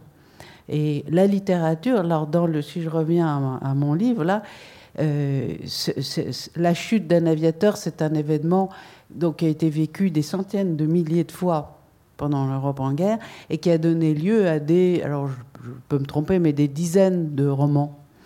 Euh, et quelques films. Et quelques films, et quelques films, oui. Dont La Grande Vadrouille. Dont La Grande Vadrouille. Et euh, je, pour ce qui est des écrits que j'ai lu, ben, je n'ai pas tout lu, qui sont dans des langues variées d'ailleurs. Euh, le meilleur écrit, et que je trouve extraordinaire, euh, c'est un écrit de Kenzaburo Oe, qui est donc ce prix Nobel de littérature japonais, qui a écrit peu de temps après la Deuxième Guerre mondiale une petite nouvelle qui raconte la chute d'un aviateur noir américain sur un village japonais. Et là, je trouve cette nouvelle absolument extraordinaire. Une dernière question avant de passer la parole à la salle. Aux deux, enseignants, euh, on a parlé de comment faire obstacle aux fake news et tout.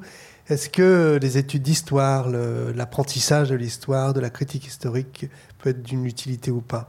Je ne suis pas sûr que vous soyez optimiste, mais bon. Il n'y a pas que l'historien, il y a aussi l'enseignement compte, non? Oui, enfin, je crois que si on enseigne, il faut être optimiste, parce que sinon, euh, on, ne se pose pas de questions. On, espère que, que la raison triomphera, mais certain qu'on n'est pas non plus chargé de redresser les cerveaux, l'avoir lavé les cerveaux. C'est pas comme ça que ça marche. Je crois qu'il y a un travail d'explication à faire auprès des plus jeunes générations, non seulement sur le travail de l'historien, mais plus largement le travail du scientifique, sur les incertitudes qui sont liées à l'histoire. On cherche la vérité, mais on ne peut jamais établir la vérité, on établit des faits qui nous en rapprochent, comme Claire Andrieux l'a très bien dit tout à l'heure. Ensuite, je crois qu'il faut expliquer le travail des journalistes et le rôle des journalistes dans la sélection, la hiérarchisation et la production d'une information euh, critique de qualité c'est quelque chose que les jeunes générations d'étudiants que je côtoie à Sciences Po ont, du mal à appréhender à l'ère euh, des smartphones, des réseaux sociaux et d'une information virale, instantanée, qui parfois les conduit à ne pas avoir tout à fait conscience de la valeur de l'information, de la valeur du travail d'historien. Euh, fondamentalement, ce qu'il nous faut euh, défendre, c'est le régime de vérité sur lequel nos démocraties se sont construites depuis que Lorenzo Valla a établi la fausseté de la donation de Constantin au XVe siècle, c'est-à-dire un régime tourné vers la science, la critique, la raison, et non pas les pulsions et des vérités subjectives. Peut-être en se spécialisant aussi un peu sur l'apprentissage des techniques de manipulation que vous êtes un, bah, expert de cette histoire-là, mais peut-être qu'il va falloir, comme, euh, comme les journalistes doivent apprendre à faire partager leurs techniques, parce que c'est un vrai métier, c'est peut-être la même chose, une sorte d'éducation civique euh, à la, manipulation. C'est mon espoir. J'ai écrit euh, ces livres dans ce but. En même temps, je ne suis pas tout à fait naïf. bien d'autres avant moi ont décrit des techniques de manipulation. Le premier, c'était Clyde Miller aux États-Unis en 1937. Et euh, le travail de Clyde Miller se retrouve aujourd'hui sous forme de manuel de campagne euh, de l'armée américaine pour la guerre psychologique. Donc, euh, je crois que c'est un, travail avant tout d'alerte de l'opinion publique sur les dangers que représentent ces systèmes d'information automatisée et de manipulation algorithmique et euh, d'informations sur la nécessité absolue pour nous de convaincre nos dirigeants de poser des limites à ce qui peut être fait ou ne peut pas être fait en la matière. Bien, on a fait un large tour. Peut-être que vous avez des questions. Je ne sais pas comment. Ah, c'est Geneviève qui, qui a un micro. Madame, là. On m'entend bien là? Bien. Bon, merci. Euh, voilà, malheureusement, je suis arrivée assez en retard, vous l'avez peut-être remarqué, donc euh, il y a peut-être des choses que je n'ai pas entendues euh, et que j'aurais bien aimé entendre. Mais je voulais partager avec vous quelque chose, et il y aura une question, que je viens de faire par hasard, parce que en fait c'est lié à une erreur. Je viens d'assister à un atelier de la BPI qui s'appelle Je repère les fake news. Est-ce que vous en avez entendu parler de, cet atelier d'aujourd'hui? Non. Non. Mais Alors écoutez, ça tombe bien parce que je vais vous en dire deux mots et à tout le monde, euh, car euh, j'ai appris. Euh, des, des, choses très très intéressantes. bon, euh, moi, je ne suis pas tellement adepte euh, des news sur Internet, même pas du tout. Euh, et je suis d'un genre très sceptique. et par ailleurs, vu mon âge, j'ai appris beaucoup de choses, donc ça m'aide à être sceptique aussi. Mais voilà, on nous a passé une petite vidéo fantastique qui a été faite, ben, je vous le dirai après, et qui nous a et qui a duré, je sais pas, euh, une dizaine de minutes et euh, qui a été arrêté en son milieu. Euh, et après, il s'agissait d'une news particulière et on nous demandait ce qu'on en pensait. Alors moi, j'en ai rien cru, mais il y a quand même des personnes qui étaient tentées d'y croire. Alors il s'agissait d'une étude sur les chats. qui en fait, euh, quelque part, euh, seraient des envahisseurs. Euh, et ils nous possèdent. Et voilà. Et en fait, c'était très bien fait. Moi, j'ai trouvé ça très drôle. Mais bon, ça a pu convaincre quand même certaines personnes. Plus ou moins. Hein. Enfin, disons, les amener à se demander. Et en fait, cette, cette, vidéo a été faite dans un établissement scolaire par des jeunes qui ont repéré des fake news avec leurs enseignants et ont repéré, ce que je trouve fantastique, les mécanismes qui, qui permettent d'en faire. Et donc c'est eux qui ont fait le truc. Et, j'ai trouvé ça fantastique. Et je pense que euh, ça serait intéressant de, donner à voir cela et à faire faire ce, genre d'exercice dans les établissements scolaires. Vous vous doutez peut-être que moi, je suis une ancienne enseignante. Euh, voilà. Euh, est-ce que ça vous intéresse, parce que je ne veux pas monopoliser, que je dise les ressorts qui ont été repérés ou, je vous le dirai après Oui, vous le direz tête après. à tête. Voilà. Bon. Ben, en tout cas, ça comment dire C'est la question que je posais, c'est-à-dire peut-être que plus que de à chaque fois dire c'est faux, c'est vrai, apprendre les mécanismes. Quoi, mais je trouve que bravo euh, l'enseignant qui, enfin les enseignants qui ont fait ça, c'est vraiment super. Et euh, oui, il faudrait le faire partout. Il faudrait le faire absolument. le montrer, puis faire faire, parce que c'est en plus un travail de créativité. C'est très drôle à regarder, c'est très drôle à faire. Et euh, voilà, je pense. Une autre question? Enfin, D'ailleurs, il y avait une remarque plus qu'une question, mais... En attendant qu'une question arrive, je peux préciser à propos de, l'intervention euh, très intéressante de Madame qu'il y a deux façons de prendre la problématique des fake news.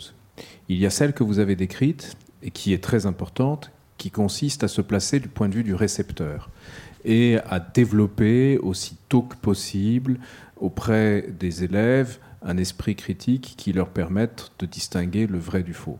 Mais il y a un autre aspect qui me semble très important à prendre en compte, qui consiste à prendre le point de vue de l'émetteur et du diffuseur. Euh, les fausses informations sont un marché économique. Génèrent des sommes absolument euh, fantastiques. La chaîne de télévision Fox News, qui est un grand diffuseur de désinformation et de théories du complot, génère 1,7 milliard de dollars de bénéfices annuels. Vous prenez les principales théories du complot euh, qui ont circulé ces cinq dernières années sur euh, Internet, elles ont euh, généré pour leurs émetteurs et leurs diffuseurs qui perçoivent des publicités, enfin qui placent des publicités sur leur page, des sommes absolument considérables. Mais le pire n'est pas là. Le pire est que le médium qui achemine la fausse nouvelle, le réseau social, lui-même tire des bénéfices gigantesque de la diffusion de ces fausses nouvelles et a en quelque sorte une incitation euh, naturelle à les diffuser, non seulement à les diffuser, mais à les amplifier pour s'assurer qu'elles touchent le maximum de personnes parce qu'elles sont plus virales, génèrent des commentaires, euh, encouragent les gens à réagir et à produire des données sur, euh, sur eux-mêmes. Et en termes de hiérarchie, j'ai tendance pour ma part à considérer que la priorité pour nos démocraties, c'est quand même d'arrêter le robinet hum. euh, de ces euh, désinformations et de ces fake news qui, pour les plus jeunes générations, effectivement, euh, nous n'en faisons pas partie, sont accessibles par les réseaux sociaux qui, pour beaucoup de jeunes, sont la source principale d'accès à l'information, toute information confondue. Et la complexité ne fait pas de chiffre d'affaires, par contre. La complexité ne fait pas de chiffre d'affaires. Avant, monsieur. Je, ouais, je voudrais juste ajouter quelque chose c'est qu'il euh, il n'y a pas que la fake news, en fait, qui est, qui est dangereuse, et que le, le, la force de la propagande, c'est que la propagande. Il y a dans toute propagande, il y a quelque chose de vrai. C'est-à-dire que la propagande va s'appuyer sur euh, quelque chose de vrai euh, pour diffuser du faux. Et lorsque Goebbels parle euh, de l'Union soviétique, il dit vrai, il dit la vérité sur l'Union soviétique. C'est ça qui est terrible. Mais comme c'est Goebbels qui le dit, en fait, c'est faux parce qu'il faut prendre en compte tout le contexte et toute la complexité de la, de, de, la situation énonciative. Il n'y a pas que le contenu qui compte. Euh, et, Goebbels était en conflit avec les autorités de propagande de l'armée parce qu'il n'avait pas autorité sur la propagande de l'armée, parce qu'il se plaignait précisément de la diffusion de fausses nouvelles, notamment sur des succès extraordinaires des troupes euh, nazies euh, en, Russie, en expliquant qu'à force de mentir, eh bien, on pourrait voir l'opinion publique euh, allemande se retourner totalement. Lui, effectivement, encourageait la manipulation de faits vrais euh, plutôt que la diffusion de mensonges dans lesquels il est difficile de croire. Mais il était euh, de l'autre côté, on faisait pareil, c'est-à-dire ce que ce qu'on disait en Union soviétique sur l'Allemagne nazie à partir de 41, euh, c'était en, grande partie vrai. voilà, donc il faut en fait prendre en compte toute la toute la situation.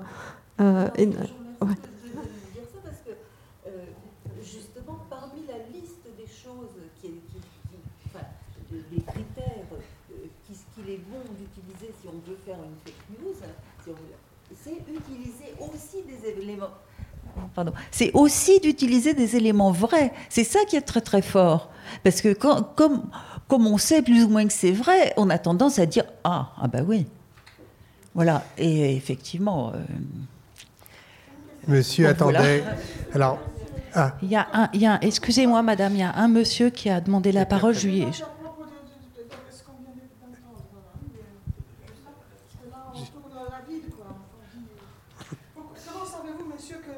la chaîne Fox News est une chaîne qui, donne des fake news.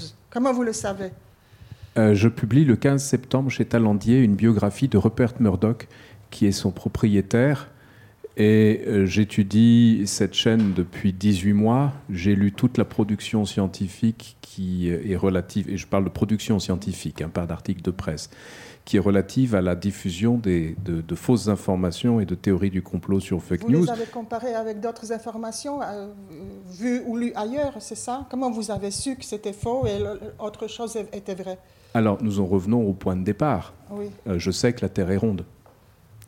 Euh, je sais que les États-Unis n'ont pas inventé le virus du sida. Je sais que le vaccin protège des formes graves. Ah bon? Ah bon Et comment vous le savez ça, monsieur? Parce que des études scientifiques ah, quelles ont études? été publiées. Quelles études? Nous pourrons avoir cette discussion après ah, oui? pour quelles ne études? pas transformer cet échange en un dialogue, mais très volontiers. Quelles études?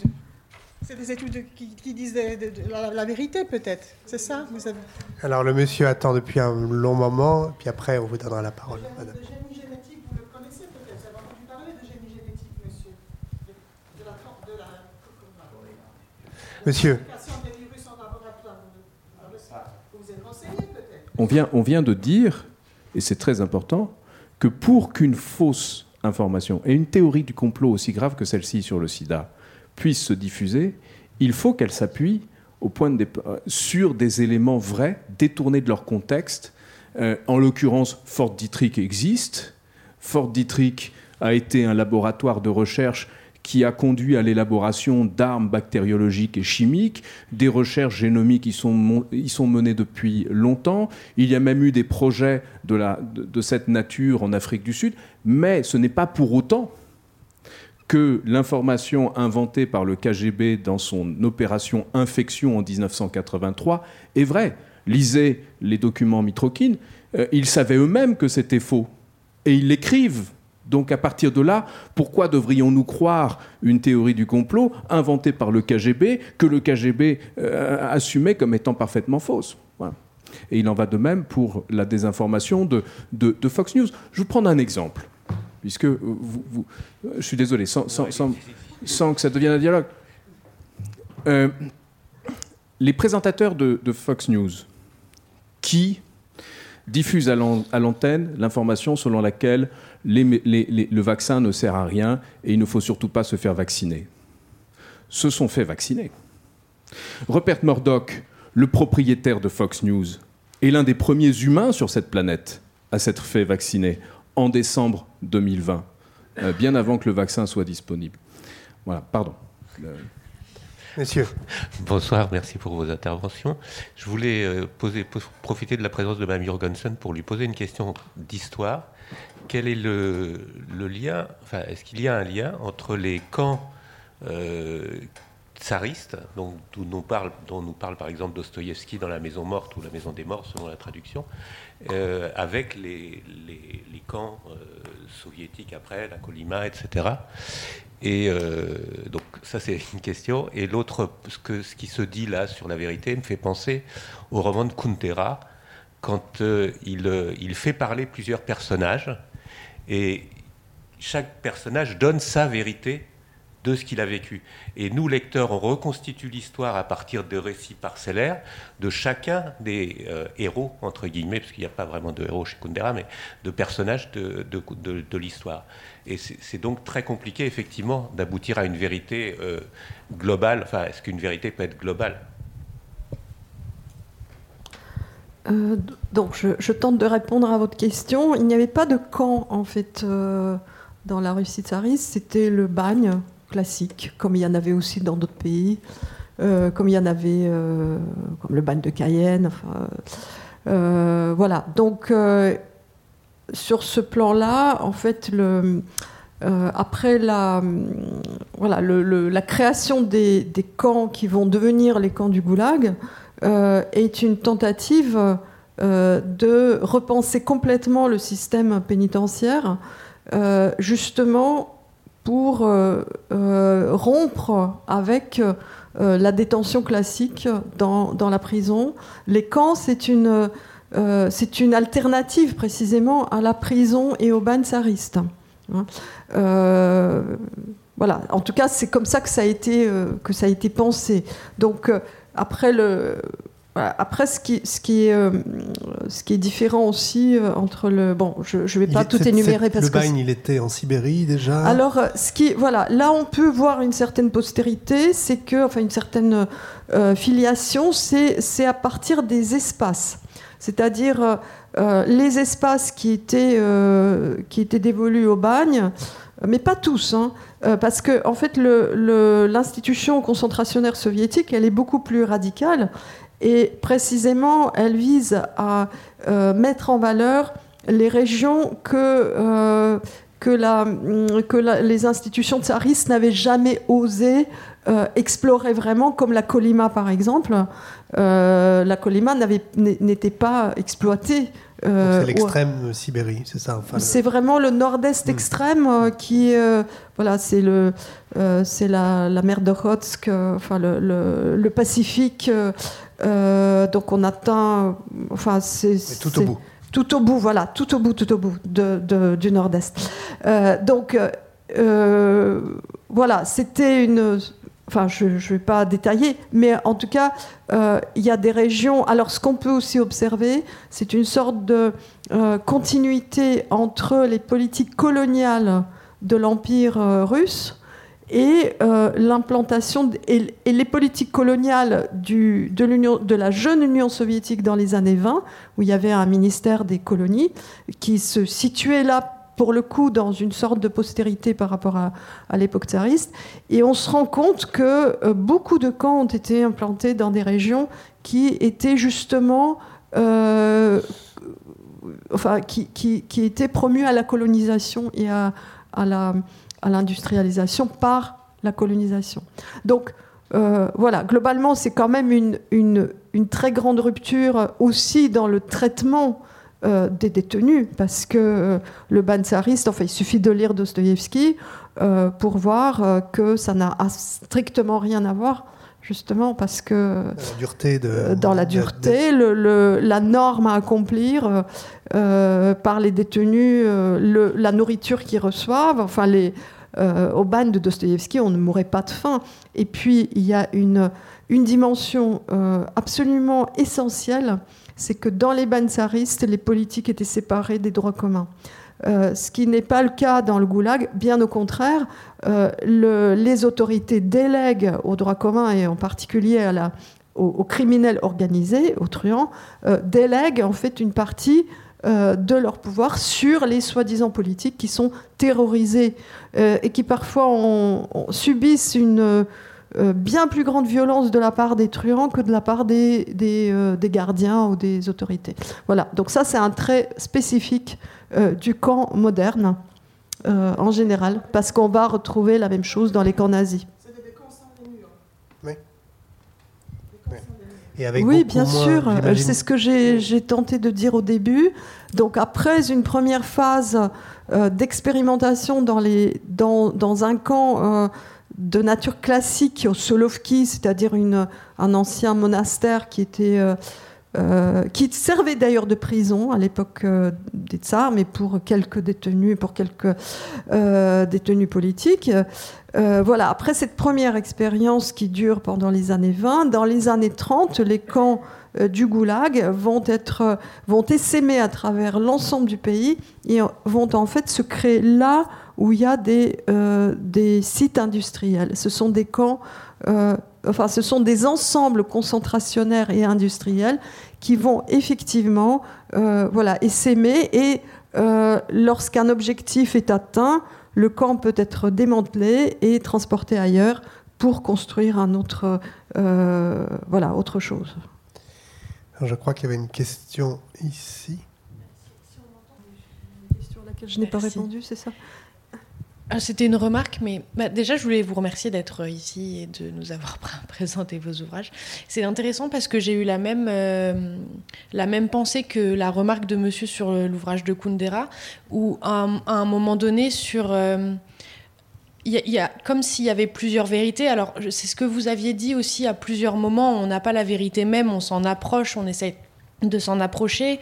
Je ne suis pas sûre qu'il y ait plusieurs histoires, mais la question se pose, et notamment d'un point de vue de l'historien et l'historienne ou de l'historiographie, est-ce qu'on peut concevoir plusieurs vérités? Est-ce que ces vérités existent en même temps, au même moment, ou est-ce que c'est plusieurs vérités à plusieurs moments différents? Est-ce que vous avez compris ma question? Je pense qu'on peut s'appuyer sur Hannah Arendt pour distinguer les vérités de fait et les vérités de raison. Une vérité de fait, euh, est une vérité que l'on se doit d'admettre et de reconnaître et, de partager. Euh, une vérité de raison est quelque chose qui peut nous opposer parce que nous interprétons les faits différemment. Le problème aujourd'hui, c'est que euh, la fabrique du doute par d'innombrables propagandistes, qu'il s'agisse de propagandistes étatiques comme ceux que j'ai abondamment cités, qu'il s'agisse des industriels qui produisent des cigarettes euh, ou des, euh, des, industries polluantes qui veulent fabriquer le doute sur la dangerosité de leur activité, conduisent à diffuser un relativisme postmoderne généralisé qui interdit aujourd'hui, par exemple, aux États-Unis, de s'entendre sur des faits aussi simples que euh, le président Biden a remporté l'élection. Euh, et ça, c'est beaucoup plus problématique. Voilà ce que je voulais dire pour vous répondre. Peut-être Claire euh, peut nous parler de ce sujet. Oui, on parle beaucoup de l'interprétation. Et, et c'est vrai qu'une fois que les, les faits sont établis, euh, il peut y avoir plusieurs interprétations. Et pourquoi y a-t-il une pluralité d'interprétations? Euh, Parce que, encore une fois, tout dépend de la date à laquelle vous travaillez, tout dépend de quel milieu vous êtes sorti, de quel, dans quel pays vous écrivez, etc.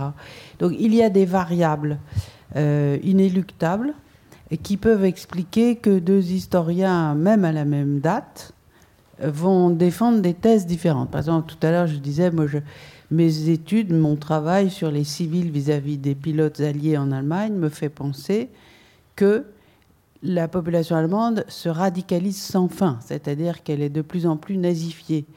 Alors qu'un historien célèbre comme Jan Kershaw euh, dit le contraire. Il dit, et, son raisonnement est très compréhensible, il dit les Allemands souffrent de plus en plus des bombardements. Euh, et des conditions matérielles que ces bombardements occasionnent et des deuils que ces bombardements provoquent. Et par conséquent, il se détache de Hitler. Ça paraît logique. Voilà. Moi, il me semble que c'est exactement le contraire. Voilà. Donc là, il y a deux interprétations. Yann Cachot a observé des faits pour arriver à sa thèse. Bon, et, et moi, j'observe d'autres faits et j'arrive à une autre thèse. Et je dois, moi, tolérer qu'une thèse différente de la mienne existe. Et je suis certaine que c'est la même chose du côté de Yann Kershaw. Là, on est dans l'interprétation. Mais en revanche, il y a des faits qui sont indiscutables. Hein.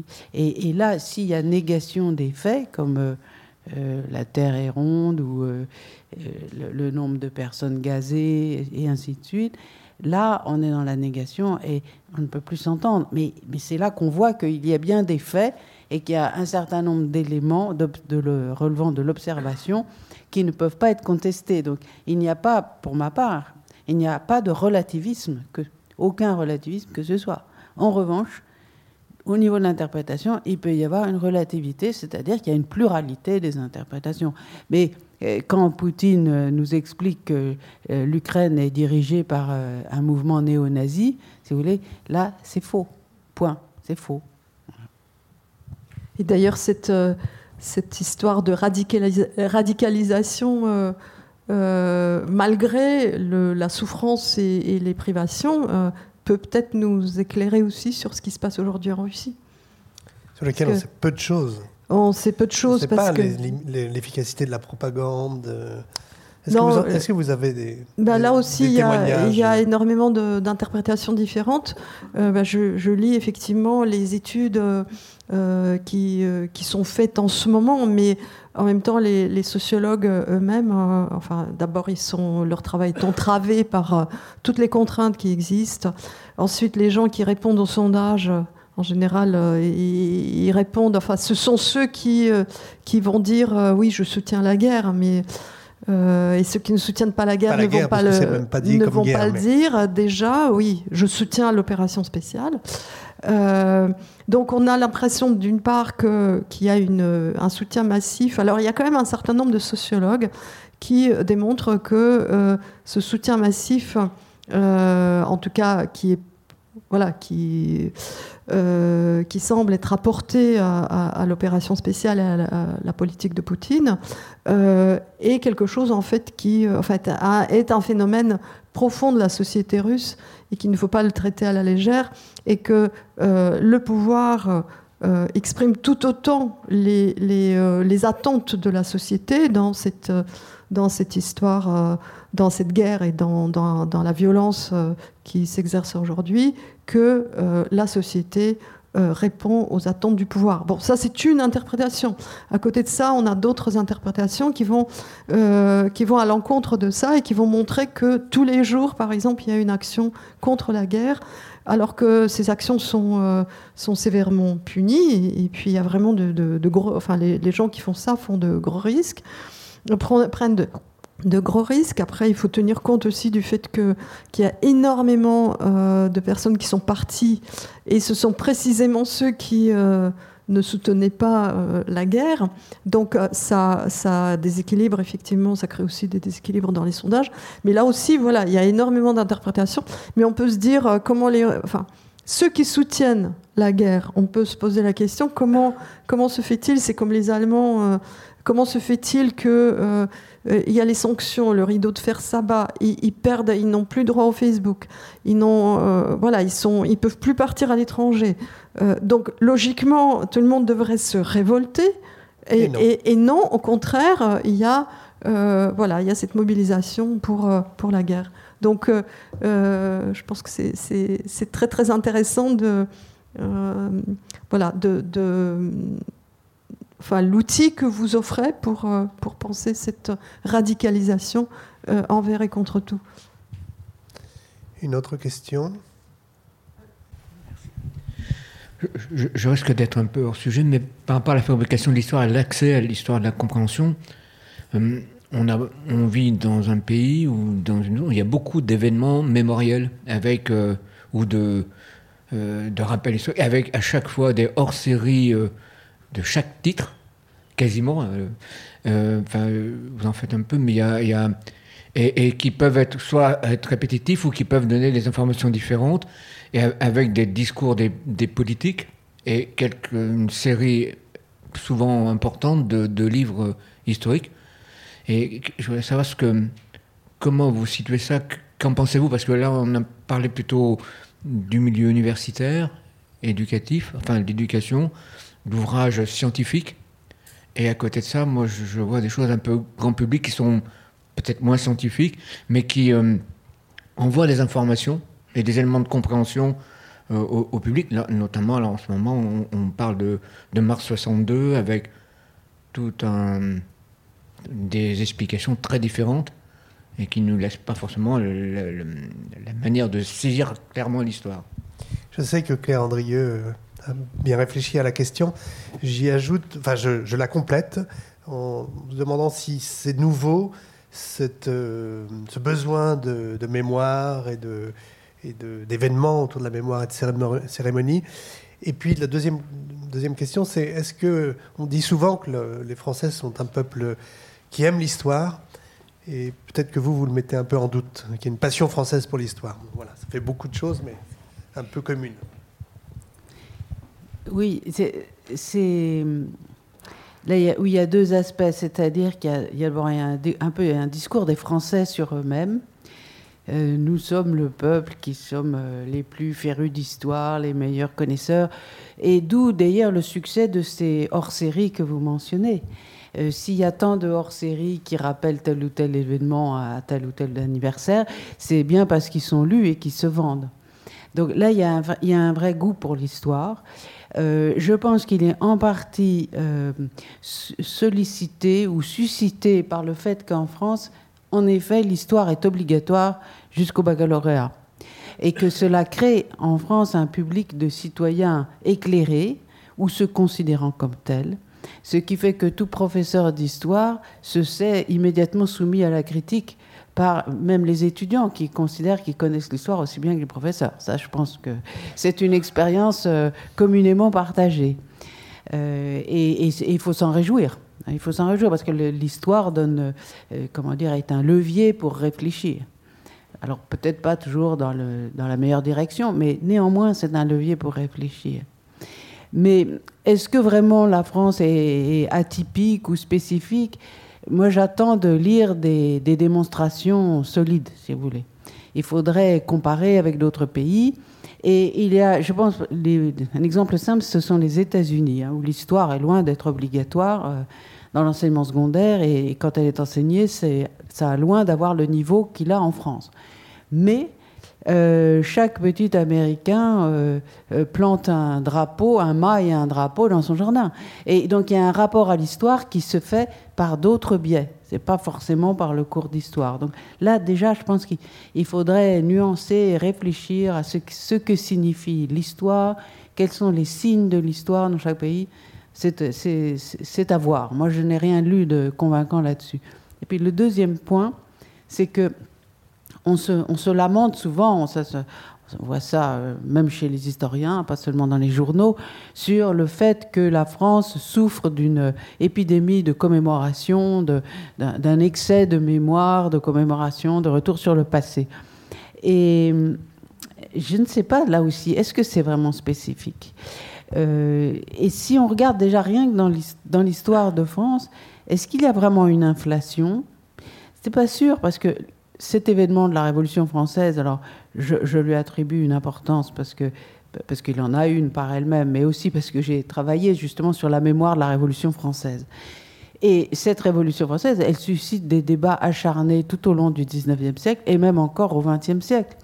En 1939, euh, quand on a voulu, euh, quand le gouvernement a voulu célébrer le 150 de la Révolution française, euh, cela a suscité des débats euh, acharnés au Parlement. Et là, il s'agissait de voter ou pas les crédits pour la commémoration. Donc, ça fait longtemps.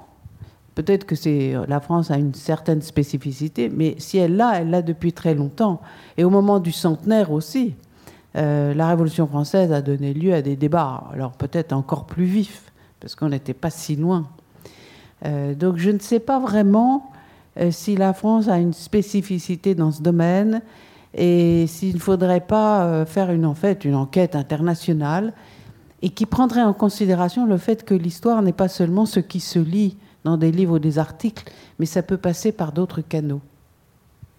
Bah, oui, je peux peut-être ajouter quelque chose sur la mémoire, euh, qui n'est pas euh, constituée uniquement de commémoration, mais il faut, il faut aussi prendre en compte les musées, euh, les dispositifs pédagogiques, euh, la littérature mémorielle, par exemple, qui est, qui est un phénomène euh, transnational, puisque dans toutes les littératures aujourd'hui, enfin toutes les, comme tous les pays ont été marqués par, par des violences de l'histoire, on observe depuis une trentaine d'années une émergence dans toutes les littératures euh, d'œuvres de, fiction euh, qui ont euh, pour objet la mémoire historique de la culture en question. Je veux dire, voilà, il y a beaucoup, beaucoup de romans sur la Shoah, il y a des romans sur, sur d'autres déportations, sur les dictatures d'Amérique latine, et ça, c'est un phénomène vraiment transnational. on peut aussi observer un certain nombre de dispositifs dans les musées qui vont être euh, on a même beaucoup parlé à un certain moment de la globalisation de la mémoire. Euh, voilà, mais il faut faire attention aussi avec ce concept parce que finalement, il y a quand même des, différences dans la façon de présenter les choses. Mais par exemple, la, euh, la, la muséalisation de la Shoah a donné un modèle pour toutes les autres formes de violence. On va retrouver les mêmes dispositifs en Argentine. Euh, en Pologne, euh, etc. Euh, voilà. Donc, pour expliquer ce phénomène, alors effectivement, donc peut-être que tout ce qui est peut-être pas les commémorations, mais tout le tout reste, il y a peut-être effectivement, enfin, en tout cas, c'est perçu comme étant quelque chose en, expansion, parce qu'il y a plusieurs ouvrages qui traitent justement de, pourquoi autant de mémoire et c'est souvent lié au fait que, euh, euh, nous ne croyons plus au progrès euh, et que la, voilà, l'effondrement de la croyance dans le progrès nous a fait nous tourner vers le passé. Bon, je donne une des interprétations, il y en a, il y en a beaucoup d'autres. l'effondrement du communisme hein, aurait contribué aussi à cette... voilà, le futur le futur s'est refermé, donc euh, on, va, on va vers le passé. Peut-être qu'au moment des algorithmes triomphants, c'est une forme de réassurance aussi. Je crois qu'on est arrivé à la fin de notre temps, du temps imparti. Bon. Merci à vous. Merci.